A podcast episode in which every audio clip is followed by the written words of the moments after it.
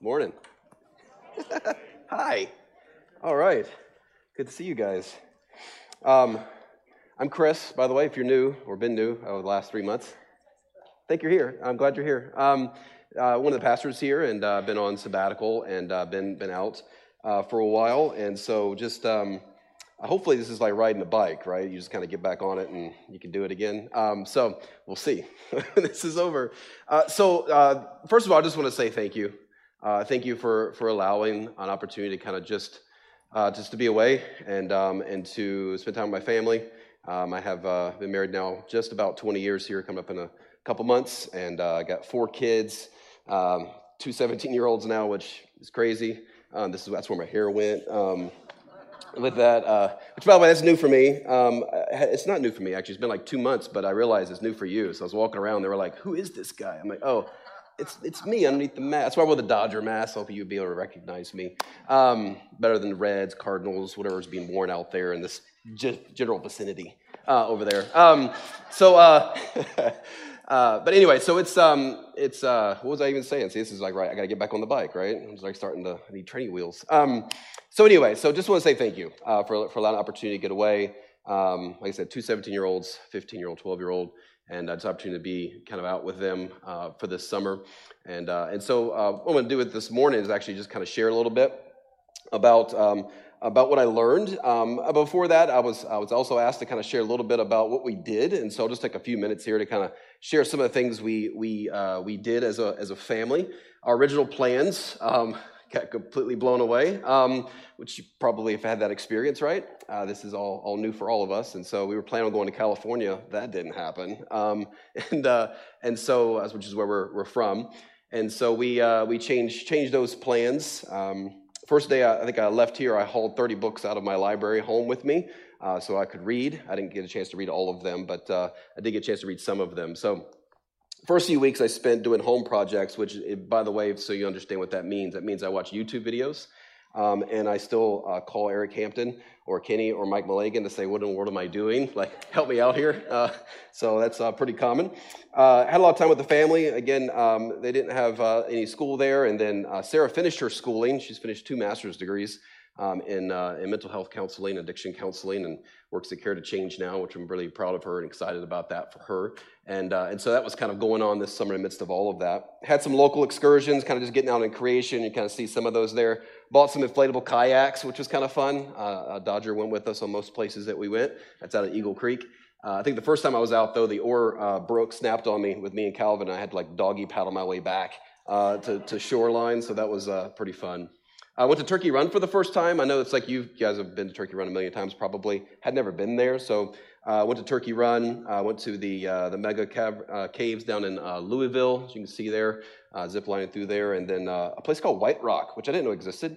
It's like in the middle of nowhere, Indiana. Um, I'm not quite sure where it's at, but it's an old rock quarry they fill with water that you can go zip lining. The funny thing about that is it took about um, about an hour and a half to get Sarah to jump off the ledge, off the edge of the cliff.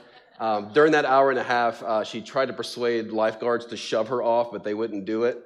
Uh, she befriended a nine year old girl up there who actually helped persuade her. Her counsel to Sarah was you get to the edge and you say, Not today, Satan, and you jump in. Like that's what you said.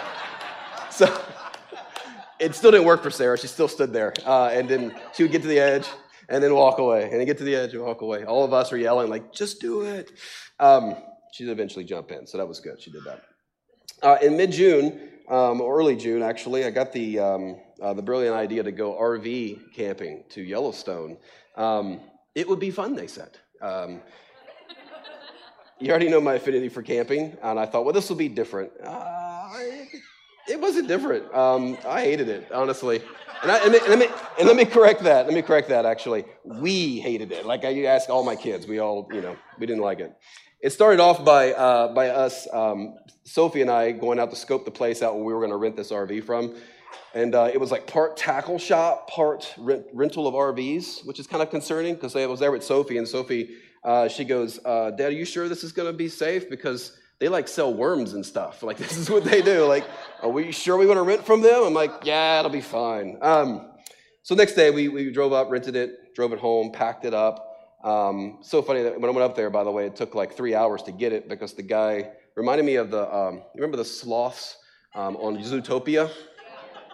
This guy was a one finger pusher, but like one finger pusher in the means of like he'd never seen a keyboard before. He's like, C, where's that at? Uh, H. And I'm like, oh, this is painful. So we got started a lot later than I planned. Um, by the time we got out, uh, we filled up the, uh, the RV with all of our stuff um, and, uh, and drove out. You can see that's our, our trip on the way out there. I'm not sure why Calvin always got jumped on and the poor, he's junior hire. That's what happens with the junior hire. So um, drove 26 straight hours. Um, I did, which I like to drive. It's fun. Um, the last four or five were not fun. Um, and so uh, get out there. Um, one of the funny stories on the way out, on the back of this camper thing, we had, um, I'll call it a camper thing now, uh, is um, it's like I used to call it the corn, the corn machine or something, is what I first called the, when I got here. I'm like, what's that corn machine out there? Uh, the combine. See, there you go. Thank you. That thing. So the RV, um, this is all for you just to make fun of me. I hope you enjoy. I hope you're laughing with me and not at me, right? Um, so on the way out there on the back of this RV was this picture of Devil's Tower, which I'd never seen before, of course, and driving out there and we stop at this rest stop, and I, I swear I think I see Devil's Tower from there. I was like, this is it, guys, this is it. So we get in driving, I'm pointing it out, you know, it's right there, you know, and Calvin, poor guy, is like, I don't see it. I'm like, I'm, I'm, like shaming him. I'm like, dude, it's right there. Like, how can you not see the, the tower? And then Sophie starts to like geography shame him um, in terms of, it's a plateau. You don't know what a plateau is? When I was your age, I knew all about plateaus. And so she's like criticized him for that. About 15 miles later, I saw an exit that said uh, 30 miles off the road was Devil's Tower. So Calvin was right the whole time. I was pointing to the wrong thing the whole time. That's kind of part, mostly part of the trip here. So we arrived in West Yellowstone. Uh, if you ever seen the movie RV with Robin Williams, we relived that movie basically. It started with uh, with emptying the tank, um, which I assigned to my oldest son, and uh, he let's just say he didn't quite clamp it on correctly and pulled the lever. Exactly. You know what happened after that. I don't have to explain it. Um, once we got everything hooked up, seriously, this is like first night. Get everything hooked up. We go back to lay down, like we're all cranky. You can imagine, uh, you know, six full, full-grown adults inside, jammed into what is like a, I don't know, like a, a studio apartment size, basically. And uh, and we're all trying to get some sleep. 5 a.m. rolls around first morning, and I don't know who the guy was, the engineer of this vehicle, but he engineered a fan, a large fan opening right above where the bed is so that it served as a skylight, right, at 5 a.m. So the light is just shining right in my eyeball, and I'm just like staring up, and I start to cry. And I look over, I look at Sarah, she's like crying, and then we start laughing. You ever laugh cried? Like so much so that you can't stop, and then you cry more, laugh more, and you just lose it because you're so tired. So we're both back there. She looks at me, she goes, What were we thinking? we're not camping people we're definitely the RV people. Now we're, we're hotel people. That's what she said. We're, we're hotel people. What are we doing? And so we're just, just dying laughing and crying at the same time. The kids, of course, on the you know, other side of the drape, basically, are like, shut it in there. Like we're trying to sleep and trying to explain to them we can't help it. Like I can't stop laughing, crying right now. I, I, I can't. And they're like, stop laughing. I'm like, it's not funny, but I can't stop. Um, grunts and sighs and tears and laughter filled the RV. Yeah, that's what was uh, our time. So now Yellowstone, absolutely beautiful. Absolutely loved it. Um, was I would go there again in the heartbeat and stay in a hotel for sure. Um, but the hikes, the landscape, you know, the animals. I mean, it was all fantastic. Just seeing God out in creation. Um, you know, daytimes are fun. I actually got to meet up with, uh, if you know my, my story here, I got to meet up with Pastor Ed and his wife Lou, who I used to work with out in, in Los Angeles. Uh, they retired, live in Bozeman, and so we kind of met them there and uh, spent some time with them, which was really really cool. Um, got to do some some ATVing, and um, uh, that one was funny. That picture there, because that that bi- that bison decided that he was going to walk on the road, and everyone had to wait for him. So he was he was like traffic. It was hilarious. If you've ever been there, it's like amazing. These animals are just everywhere, like come right up to your to your door. Um, and so anyway, so we did some rafting, visited some different places, went to Jackson Hole. Never been there. It was fun. It was supposed to be ten days. At day six, we all looked at each other and said, let's go home. I returned this thing three days early uh, by the time I got home. Uh, we got home, like unpacked it, you know, in the driveway, had the passing thought, probably verbal thought of, you know, let's just burn this thing to the ground type idea. Um, but anyway, that was my RV trip. So you can ask me more later if you'd like to know. Uh, after recovering for a couple days, we drove to uh, South Florida, down to a place called Pompano Beach. And uh, and got a got an Airbnb, a house. Now that was vacation to me. Like that was that was really enjoyable. Um, uh, my kids thought I wouldn't come back. By the way, I did, but they thought I was stuck in Florida the rest of my life because I loved it. It was like it was so much fun, and um, I'd go out snorkeling about every day because I love snorkeling, love seeing just creation underneath the water. And uh, I'd go out for hours by myself. You know, I bought like a whole gear set and bought the flag, you know, so boats don't hit me. And like went out there, swam about 100, 100 yards offshore to a reef and just would hang out there um, all that time. I took the twins out there one time, my 17 year old twins. Um, we went out there, and so we, we just get, finally, after about 100 yards, you get out to where you need to be. And, um, and I hear underneath the water, about five minutes into it, a high pitched squeal, which is my 17 year old son. And um, I'm looking around thinking, like, oh, he sees something cool. Like, what, what is this? And so I can see him just pointing like this, you know. And um, I look back, I see Sophie has grabbed a hold of the, the cork, you know, the diving pole, like just is gripping it like this. And I'm like, what is it? And it's a reef shark, you know. Starts doing this number, like circling around us, and they're all like, you can hear the screaming underwater. So I kind of, you know, back up to them, like just keep keep back to back here and just watch this thing. It probably circled three or four times, and uh, pretty good size, and you know they're freaking out. And I didn't know it at first. What happened was after he kind of, I popped my head up after he kind of left, and I looked around and see Sophie. I'm like, where's she at? She's a swimmer, by the way, at Brownsburg. So about halfway to shoreline, she was. So she had already sprinted. Like she was gone. She's like, I'm done. Just left me and my son out there. She had sprinted back uh, to the uh, to the shoreline. Um, the uh, we got to do some airboat ride in Everglades. That was really cool. Um, do some something called sea bobbing may not be something you've heard of. But basically, it's like jet skis you can take underneath the water, um, down about 15 feet.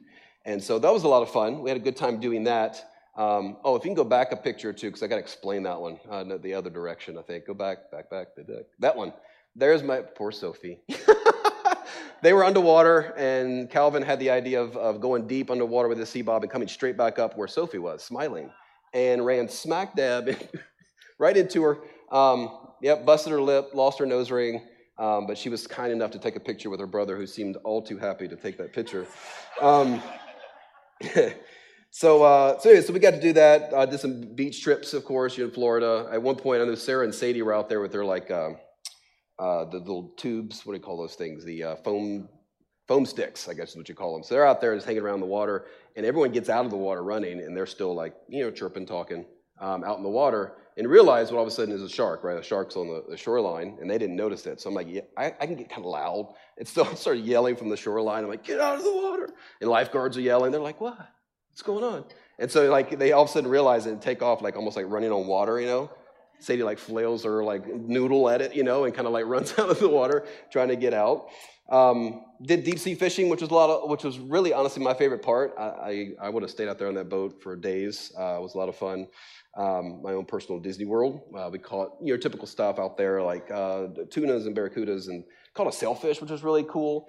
Um, caught some some deep sea like rosefish, tilefish. We had those; those were really tasty. That was dinner the next two nights, and then we caught a five to six hundred pound um, bull shark, which was took an hour for all five, all six of us actually to reel this thing in. We like took turns. I'm like, this thing is like taking forever. We didn't know what we caught, but obviously it was pretty big. So, um, so that was kind of fun. Uh, we kept him in the water, actually. We didn't pull him into the boat. Um, all right, so that was my trip. I can obviously you want to know more, you can ask me, but I just kind of wanted to share with you some of the things we did as a family. It was kind of a lot of fun, uh, kind of show and tell, like third grade class here for a moment. But what did I learn? Uh, I read quite a few books, um, along with kind of reading the Gospel of Matthew, which I read this morning. I'll talk more about that here in a little bit. Um, even read some other stuff. Like, have you ever heard? Anybody heard of Wendell Berry? He's an author. Uh, read, read some Wendell Berry books. He's from Kentucky, uh, farm guy. It was awesome. Like I was trying to, you know, understand farming a little bit, the, the corn machine thing. Um, no, uh, Wendell Berry was was uh, was good. Uh, finished a, like a tome on Winston Churchill. Finally, I think it's like a, old phone book. It was huge. Um, but there were four that stood out to me. That kind of formable lessons, kind of blending that with Matthew and kind of going through that. And uh, we'll share some of that with you. It shouldn't be shocking um, to, to, to share with you that all, they all had to do with church history. If you know me at all, I love uh, church history.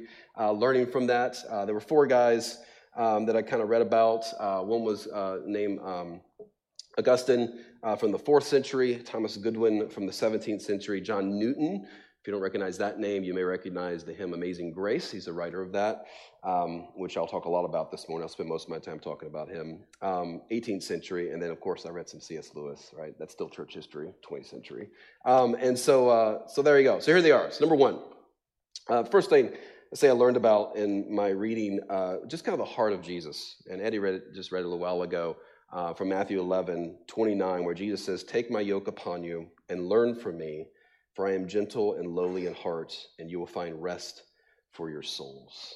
Um, Thomas Goodwin uh, was the one that kind of read, read about uh, a lot about this. And the idea of when Jesus talks about being gentle, just learning a lot about what, what that means. Um, and I guess I've told you before, a lot of times it's saying, what does it not say to kind of help you understand what it does say. Um, and to say that Jesus is gentle is kind of the idea like he's not, he's not trigger happy.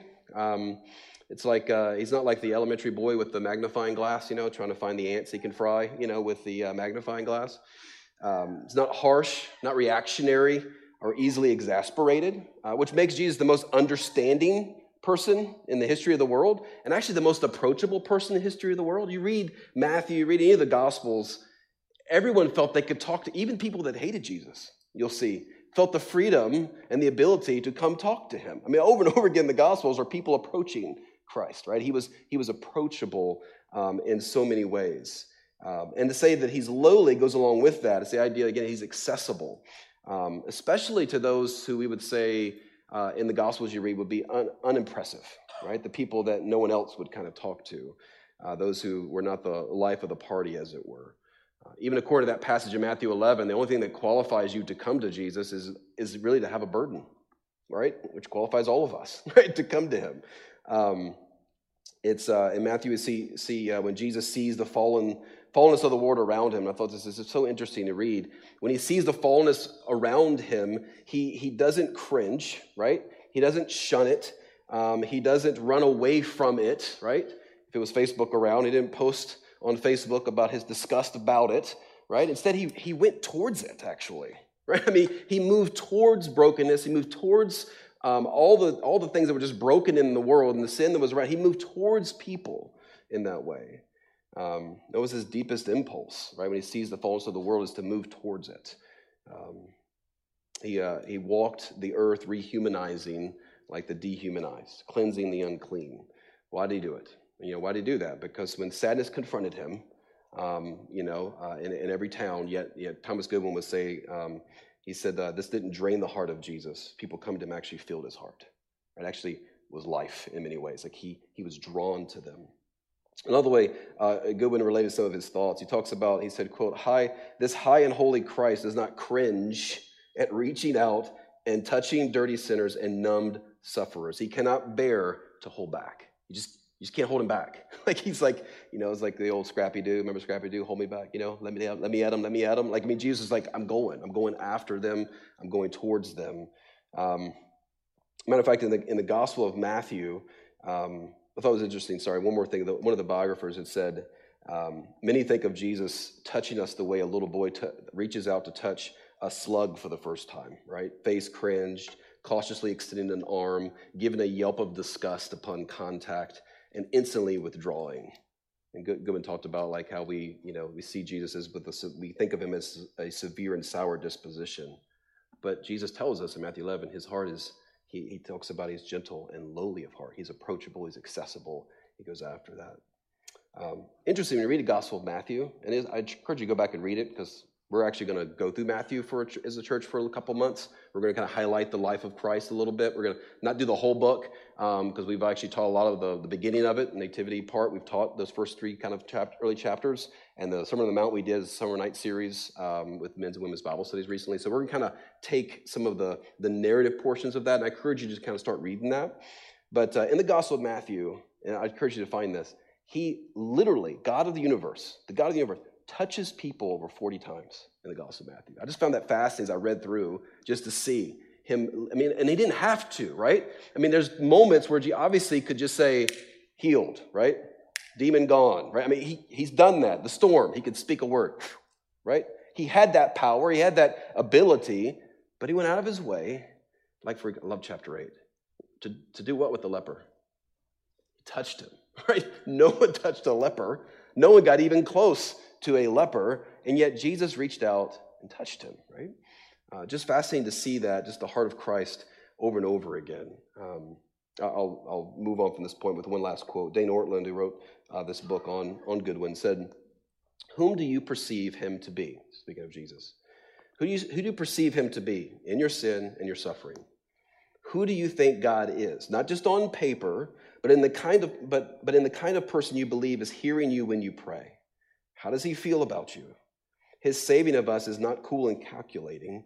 It's a matter of yearning, not yearning for the Facebook you, the you that you project to everyone around you, not the you that you wish you were, yearning for the real you, the you underneath everything you present to others.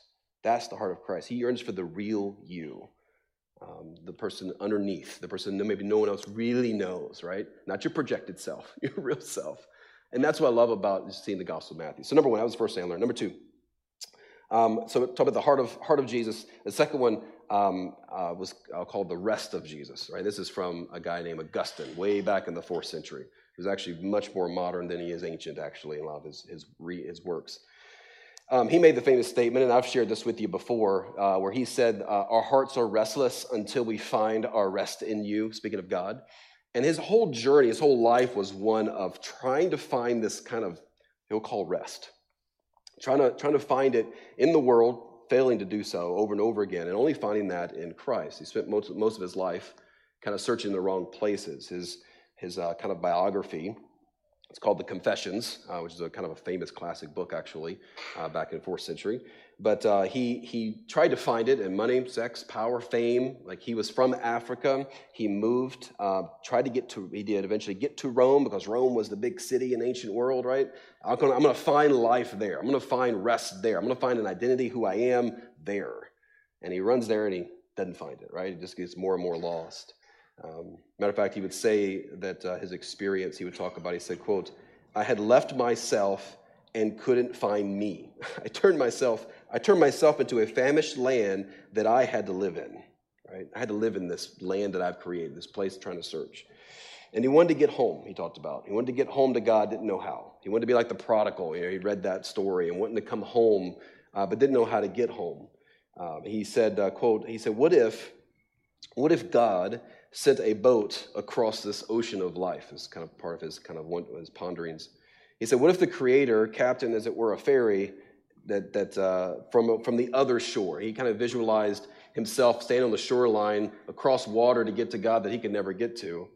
And so he concluded, he said that's exactly what God had done in Christ. He said, quote, for no one can cross the sea of this world unless carried it carried over on the cross of Christ. It's not just a matter of finally kind of settling down or coming to the end of the road, as it were. He talked about finding rest we find rest because we're found, right? And Augustine was famous for, for that. He understood, like, he didn't find God, God found him.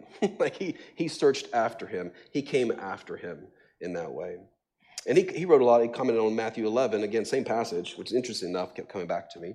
Matthew 11, 30 uh, says, For my yoke is easy, speaking of Jesus, and my burden is light.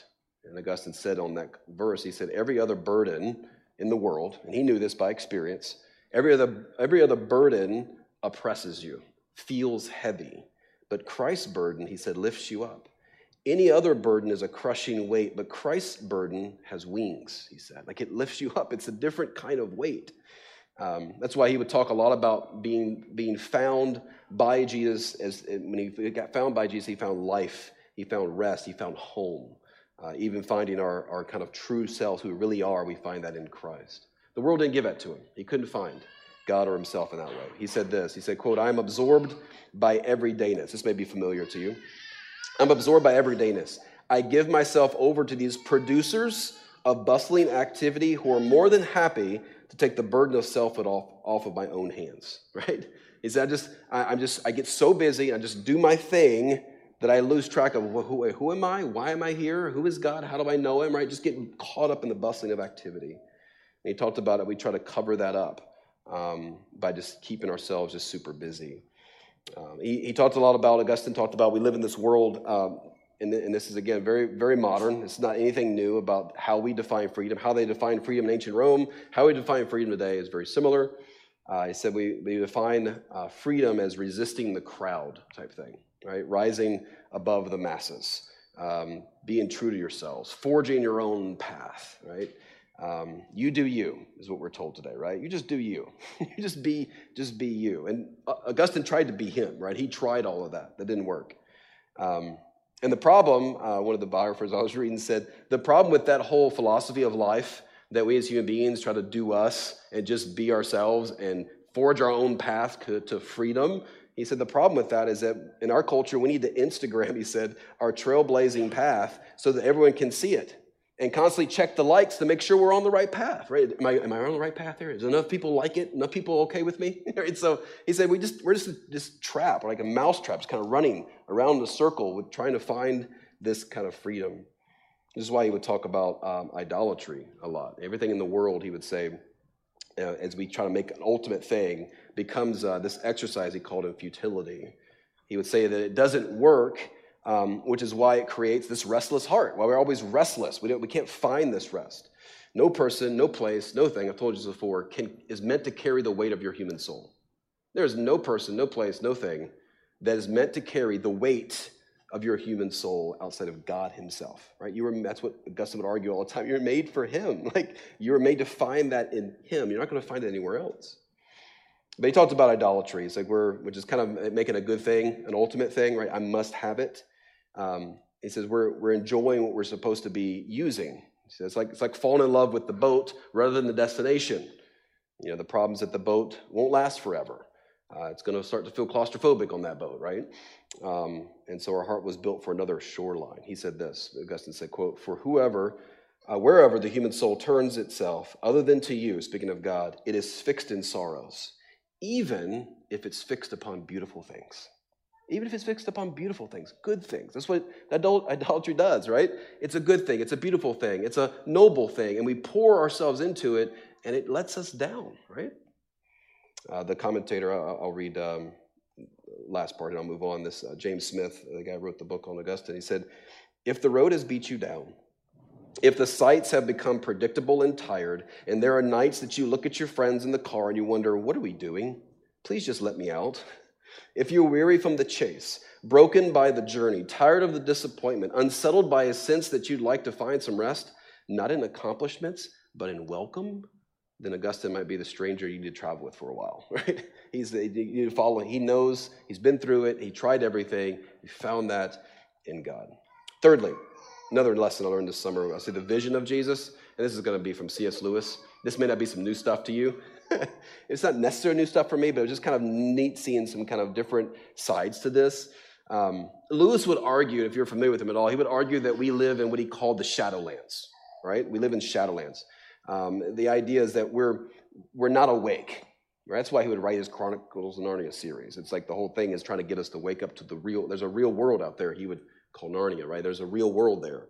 Um, he would argue that we kind of sleepwalk our way through life. We numb ourselves to the busyness, we numb ourselves to the to things or people, and we just kind of fall asleep, um, only semi-conscious of the eternal uh, in that way. Things that, the weight, that bear the weight of glory, which is what his book was, the weight of glory. He would talk about if conversion is the moment of awakening to the reality of God, then discipleship is the effort to stay awake. I thought it was really interesting, right? Discipleship is the effort to stay awake to the reality of God. Like you wake up, right? The lights come on, you're made alive in Christ. You're like, and if, you, you've experienced this, if you've come to know Christ, you know what I'm talking about, right? The lights come on, you're like, I see the world completely differently, right? I see people differently. Like everything is different. I'm, it's like my eyes are open for the first time, right? And he said, like, discipleship is that fight to keep the eyes open, right? Because we, we kind of just lull to sleep and we lose the reality of God and our passion for God and all of that. Um, you'll see this in the Gospel of Matthew over and over again. Jesus making calls like to, to, to watch, to stay awake. Remember the Garden of Gethsemane? Remember his disciples kept falling asleep, right? And he kept admonishing them to, to stay awake, stay alert, and they would just lull themselves to sleep. And that's our fight, really, to stay awake to the reality of God. Ephesians 1.18, Paul, one of Paul's prayers there, his first part of that prayer says that we would have eyes, the eyes of our heart would be what?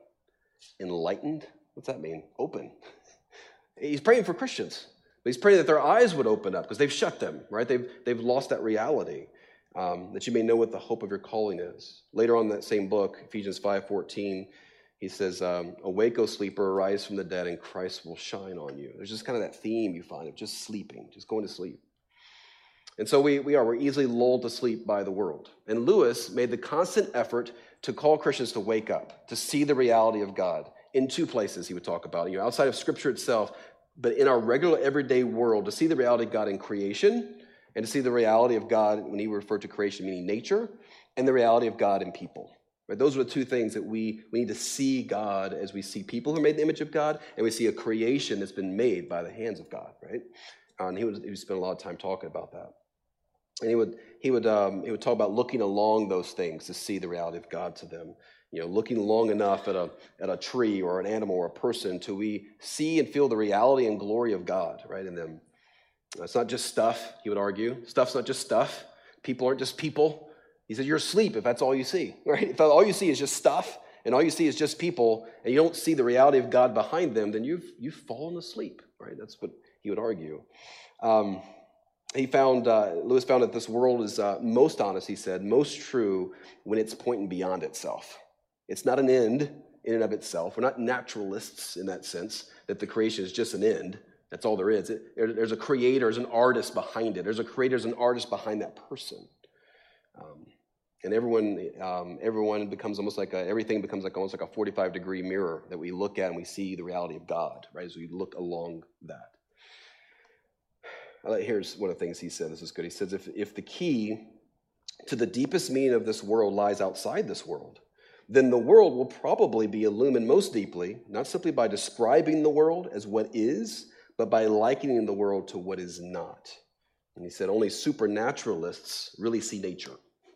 Only supernaturalists really see nature. You must go a, a little way from her, he says, turn around, look back, and at last, the true landscape, he says, become visible because you see the reality of God in what is out there. It's not just a tree, it's not just stuff, it's not just people.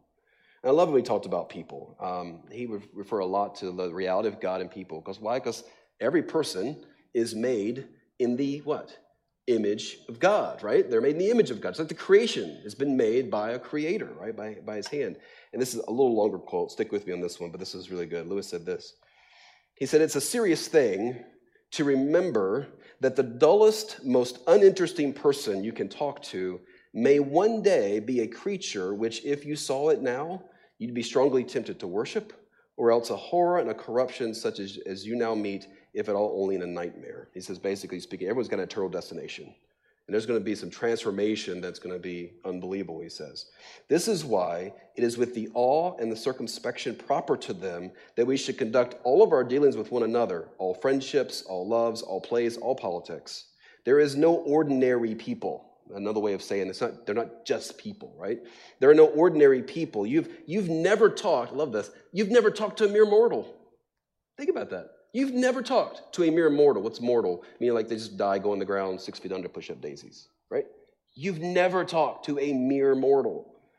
He said, nations, cultures, arts, civilizations, these are mortal, right? They, will come, they'll go. They'll die, they'll be gone. He says, and their life is to ours the life of a gnat. But it's immortals whom we joke with. It's immortals we work with, that we marry, that we snub, and we exploit immortal horrors or everlasting splendors.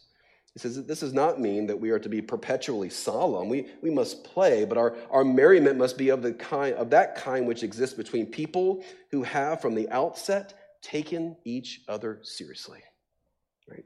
We take people seriously. Why? Because they're, they're not mortal. they're immortal, right? They're going to live forever. And so that's the value and importance of people. I love um, um, well, I'll move on from that one because I'm running out of time. You got to hang with me this morning, all right? So it's been three months. All right, so hold on. Last one, because this, this, is my last point, but I'm going to take a little bit of time on this one because this was probably the most, most uh, formidable to me this summer was John Newton. And I'll call it the kingdom of Jesus, is what I learned about. Um, um, and, and, I say kingdom of Jesus, and we'll talk, Matthew talks a lot about that. If you read the Gospel of Matthew, he'll talk about the kingdom of heaven, kingdom of God, a king, you know, what is that? And it's and he'll talk about it. Remember the prayer, one of the prayers in Matthew 6, right? Your kingdom come, your will be what? Done on earth as it is in heaven. There you go. Good job. Speak out. It's good. It's all right. We're communicating here. This is good. All right. So um, so it's the idea of like what is to come, the, the, the future, which is where this world is going to a place that's being reigned by Christ himself, right, on earth, that's going to happen, that that kingdom, that reign is, is supposed to be reflected now through us as his people, right? Through, through us. And so that's a lot of what he, what he talks about with this kingdom idea. That basically the church is to be what Jesus would say in Matthew um, chapter 5. We're to be a, a, city on a hill, right? Uh, light of the world, salt of the earth. That's what we are to be as a people to the world in which we live. We're not to hide from it, we're to invade it, to be a part of it, live in it, and, and be those things. Newton, by the way, uh, just to kind of give you a little bit of timeline, like, who, where this guy, where was he living? He was over in England time. Uh, he was a contemporary of guys like Charles, uh, John Wesley and Charles Wesley, too. Uh, John Wesley was a founder of the Methodist uh, movement, Methodist Church. Uh, George Whitefield, so famous kind of pastor, preacher, came to America and England, kind of went back and forth on ship there during that time. He was also, he was discipled by those men, but he was also a mentor to two other men you may have heard of, may not. one was named William Cowper, his last name is spelled C O W P E R. Doesn't sound like how you'd say it, but Cooper, William Cooper, he's a famous poet, uh, but also a famous hymn writer um, as well. Uh, God moves in mysterious ways. There's a fountain filled with blood. If you recognize those hymns, those were written by William Cooper. Uh, he so uh, Newton had a discipleship relationship with him, and also a very formidable one with a guy named William Wilberforce. Uh, was a young politician at the time in England who ended up being one of the key key movers in the abolitionist movement that happened during this time. So, right around the same time, this all happens, right? Late 1700s, same time period as what's happening over here. The American Revolution's happening, okay? So, it's the same time period to kind of give you an idea of what's happening. Um, Newton, let me tell you a little bit about him, okay? Because it's important. Uh, now, I'll wrap all this up with kind of some of the things um, I learned from him.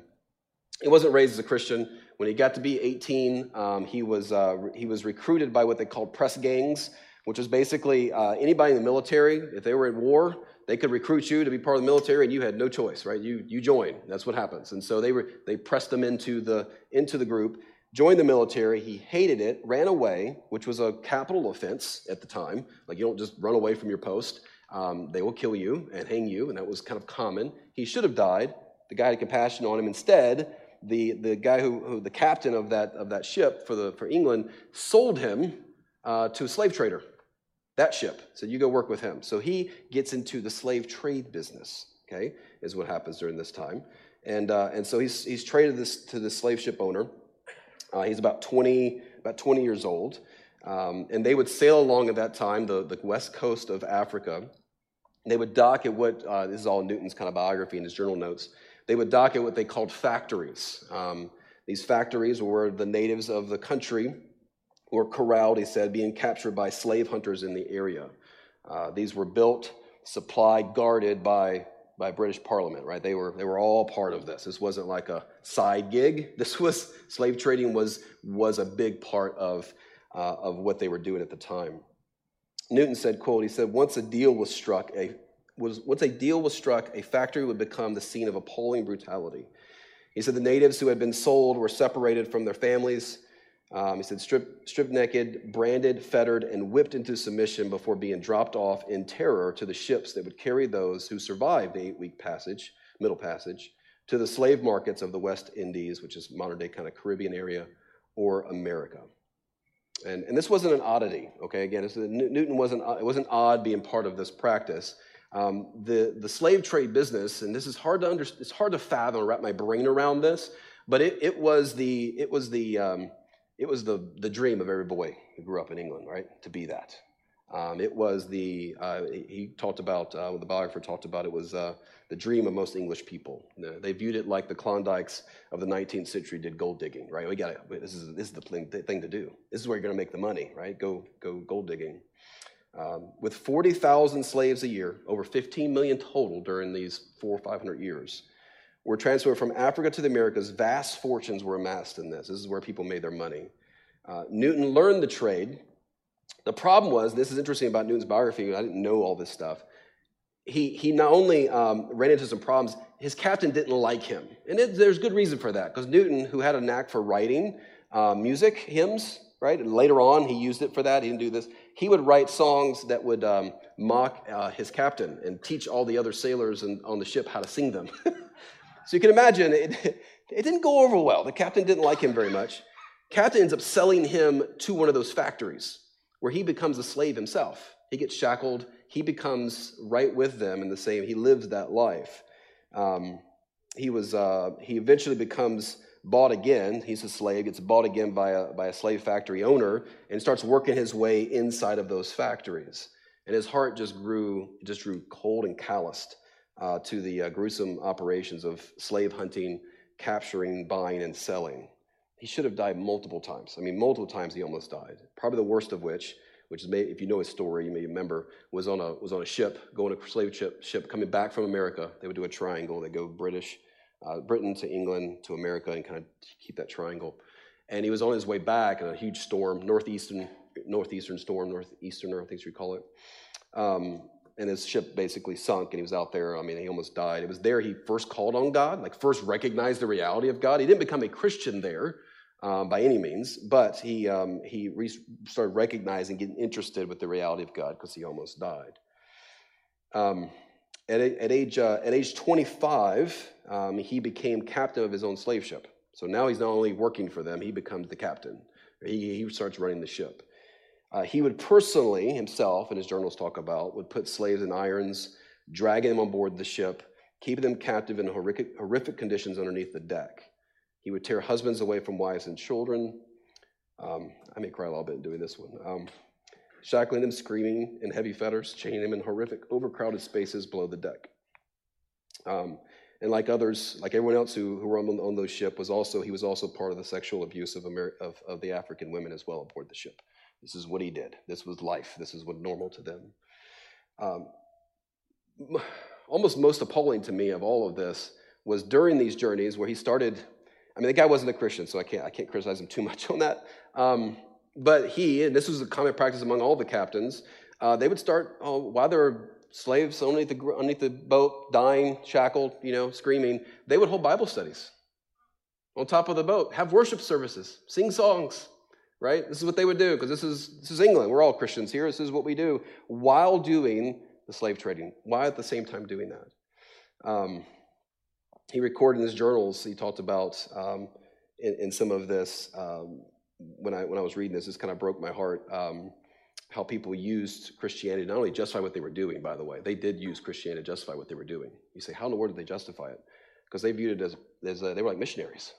We're saving these poor Africans from, their, from their, their lives, and we're bringing them over to a world that's Christian. That's how they justified it, right, in their minds. Um, but also just how they um, they blinded themselves to the reality of human lives.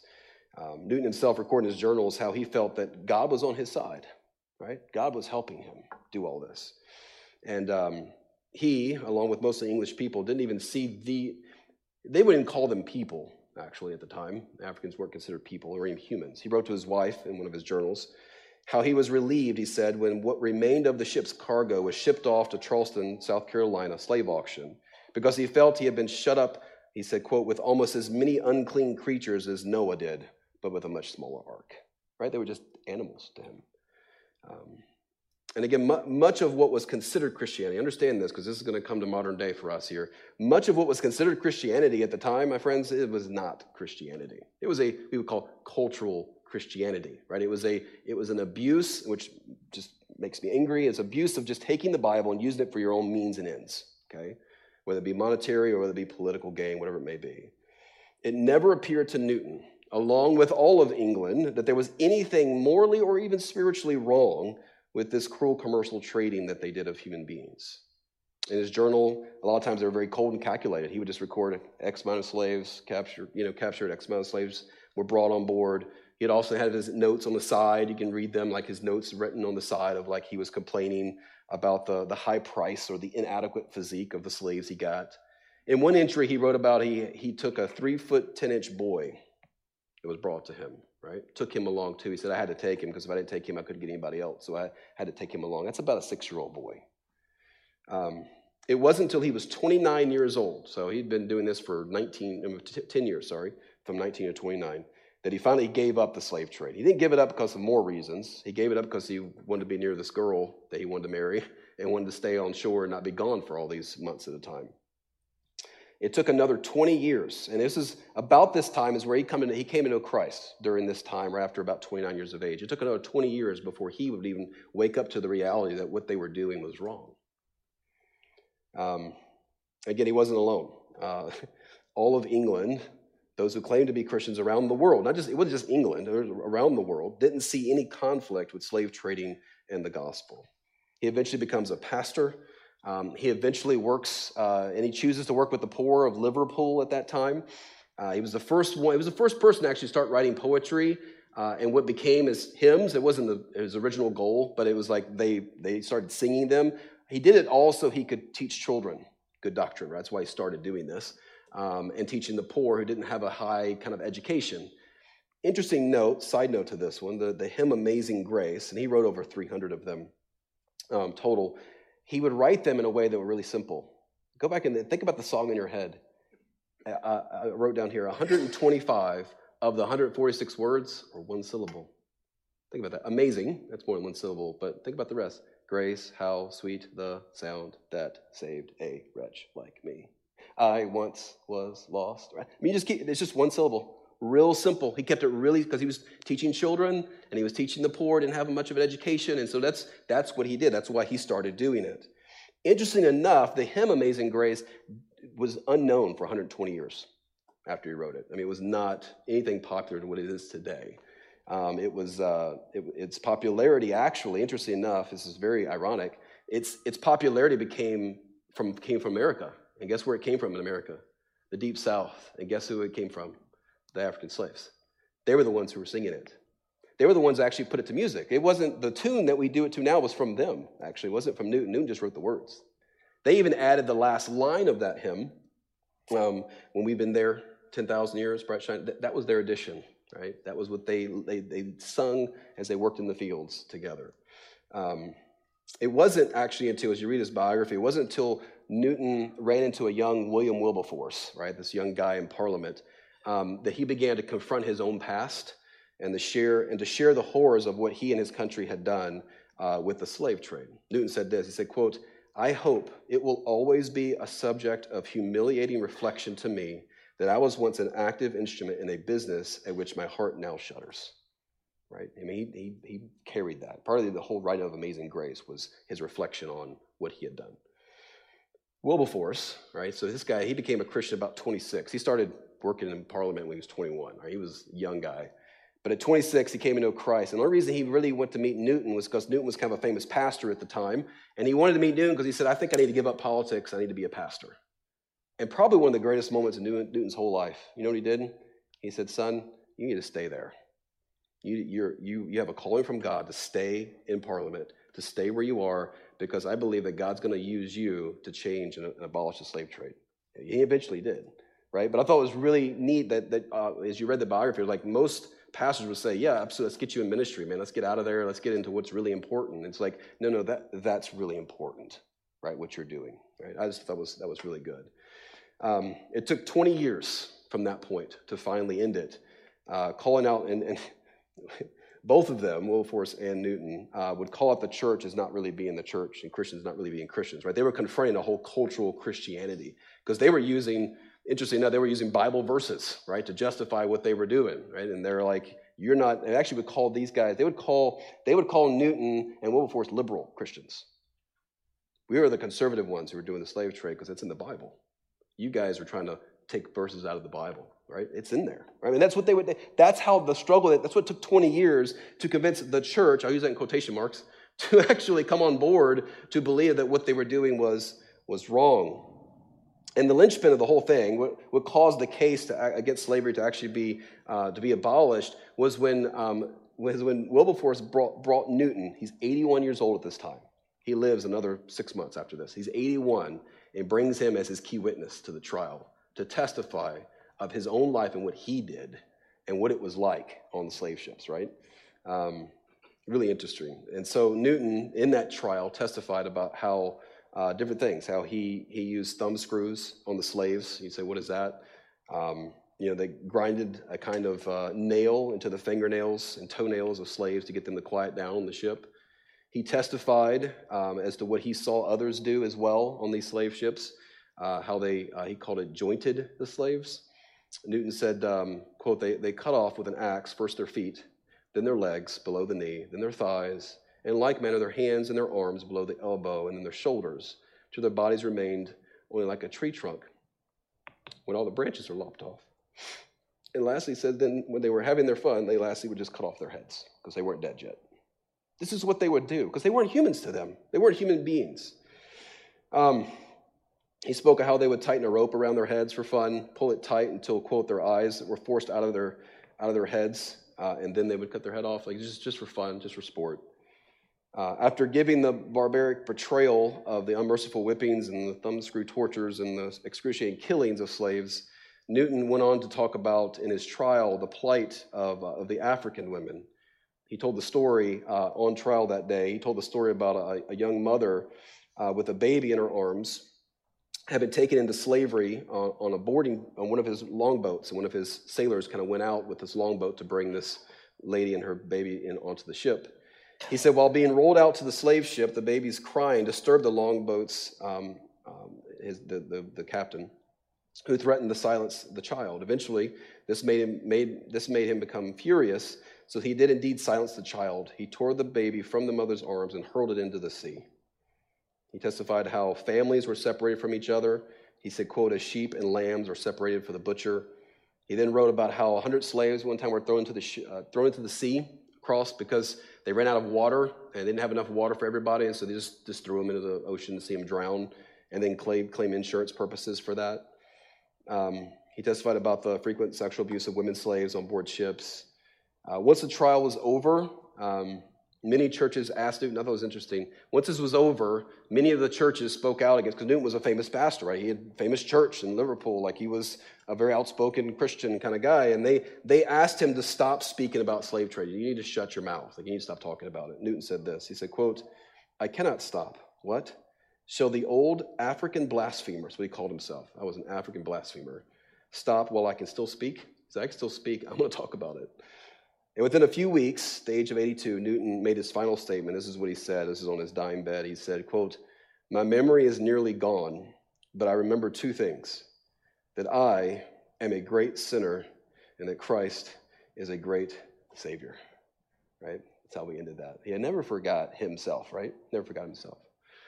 Um, I'll be honest with you guys. There was moments and I was, re- I did not plan, I didn't, I left for sabbatical before all the stuff happened. Our culture happened. Okay, so I, I had Newton sitting on my shelf, didn't have any idea that this was going to be the coinciding with what's happening around us even today.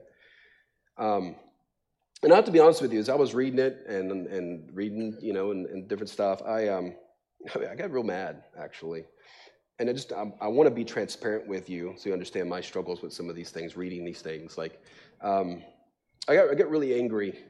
Um, I actually, I wanted to punch a hole in my wall.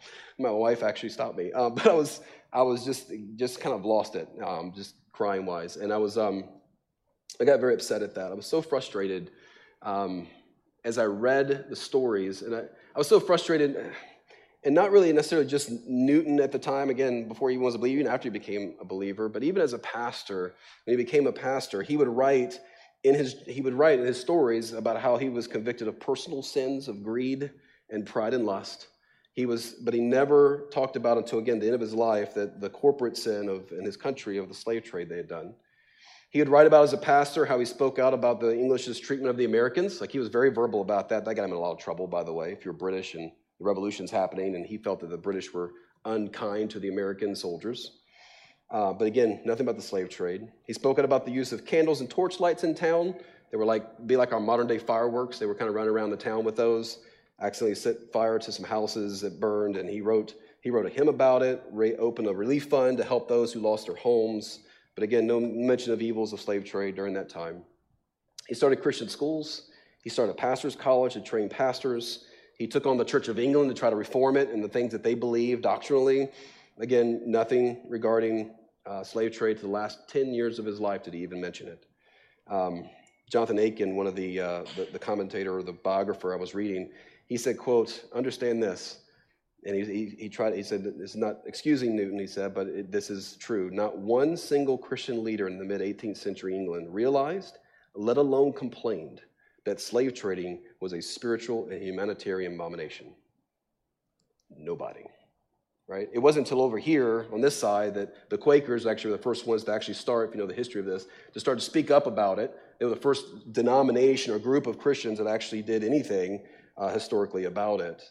And I guess what got to me the most uh, in light of all of what's going on is that the church historically, and I say church historically, like through history, I read a lot of church history, right? And I guess what kind of got to me the most was that historically the church has taken issue with, spoken up against many things that aren't necessarily wrong or bad, they were good to do so, but they've neglected to deal with things like this or address things that pertain to the value and worth of people. I just finished this past year reading uh, Dietrich Bonhoeffer um, biography as well. It's a big one. Uh, interesting, he came over to America in 1930s, and he said, he said, quote, God has granted American Christianity no reformation. He said that because he spent time with African Americans in the country, right? And, and realized what was going on at the time. Uh, we tend to make, I feel like we make a mountain out of molehill on things and issues and doctrines, and yet neglect how we treat people, right? And that just can't be the case. Matthew 23, Jesus had this condemnation to the scribes and Pharisees. He said this He called them hypocrites he says, You tithe mint and dill and cumin and have neglected the weightier matters of the law justice and mercy and faithfulness. These you ought to have done without neglecting the others. There was no suggestion that the Pharisees were opposed to these things. No, they weren't against justice or mercy or faithfulness. It's, it's just that the problem was that they did not devote the same care, right, to working out the treatment of people over the minutia of, you know, tithing herbs kind of thing. So we ask, ask the question what minutia do we need to reprioritize or that we might get to many of the core commitments that Jesus maybe wants us to focus on? This is what I got from the Gospel of Matthew, right? Um, in reading this this summer. How are we as a church bringing the kingdom of God to bear upon the world in which we live? How are we loving people? We can't change everything or everybody, right? We can change us and we can work on us. How are we listening? How are we doing? Uh, how are we doing what we can to, to fight for mercy and faithfulness and justice that Jesus says there? It killed me this summer to think that Christians were fighting over, you know, we, we fight over herbs, right? Dividing those things up, you know? We complain, you know, these things. Really? I mean, I mean, seriously, like this? I mean, there, there, are, there are greater there are people in this world that we need to care for, we need to love, we need to look out for, and we need to be a part of loving them, right? Um, we spent five years as a church turning the ship. I've been here five, over five years now. Eddie, I think it's my 12th year according to you, but um, or according to me, you make fun of me. But um, five years is we're turning the ship. We did a lot of great, we had a lot of focus internally, right? A lot of work on changing, and understanding our doctrine, making sure we're right on doctrine, we understand the reality of God, because those things are super, super important. All right? We did a lot of work on that, right? We did a lot of constitutional change. We changed the way we understand how pastors and deacons work and working as a team. And we, we've gotten to a good position. I, I really am thankful for where we are today. Okay? There's a lot of, lot of stuff that went on with all of that. But in light of all of that, it's like now it's okay, now let's turn outward. Let's let's let's stand shoulder to shoulder maybe six feet apart. I don't know, but uh, you know, stand shoulder to shoulder and look out and let's let's serve people, right? Let's get the gospel out. Let, us go and find where where there's pain, where there's hurting. This is part of our whole, and I'll talk about this in Gospel of Matthew. This is part of the whole like we talk about church planting, right? Why? Why church planting? There's a lot of churches. Why church plant? Church plant in areas that need churches. Places where, and I don't mean by dropping in. I don't mean by like, we're going to plant a church in Indianapolis and we're going to drive there and we're going to do our Sunday service. It's not the service, okay? It's the people. We're gonna, we're gonna take people and you're gonna move into a geographical area. You're gonna live among neighbors. You're gonna make new friends, right? You're gonna work among them, live among them, play among them, and live in their life in order to love them, care for them, and point them to Jesus and, and, and love them, right? That, that's church planting, is getting into the place, not, you know, dropping a bomb from, you know, a further distance. That's why we do church planting. That's why that's important. Um, as well as what we can do here and find more ways to serve our community here in Brownsburg. Um, I want, I really, I was telling the pastors this is uh, Justin and Eddie this week. I was talking. I said, I really want you, you guys to get the philosophy of ministry. What do we do? Why do we do what we do? That's basically what philosophy ministry is. Why do we do it? Why are we here? What's the point? why here, not there? Like, why, why Parkside Bible Church? What are we about? And I want you to be able to get that so much so that it becomes your idea, your ownership, and not mine. It's not Chris's idea or Eddie's crazy ideas. It's a kind of a category of things we come up with. Um, you know, so it's, it's, it's not that. It's like, no, this is, this is my church, right?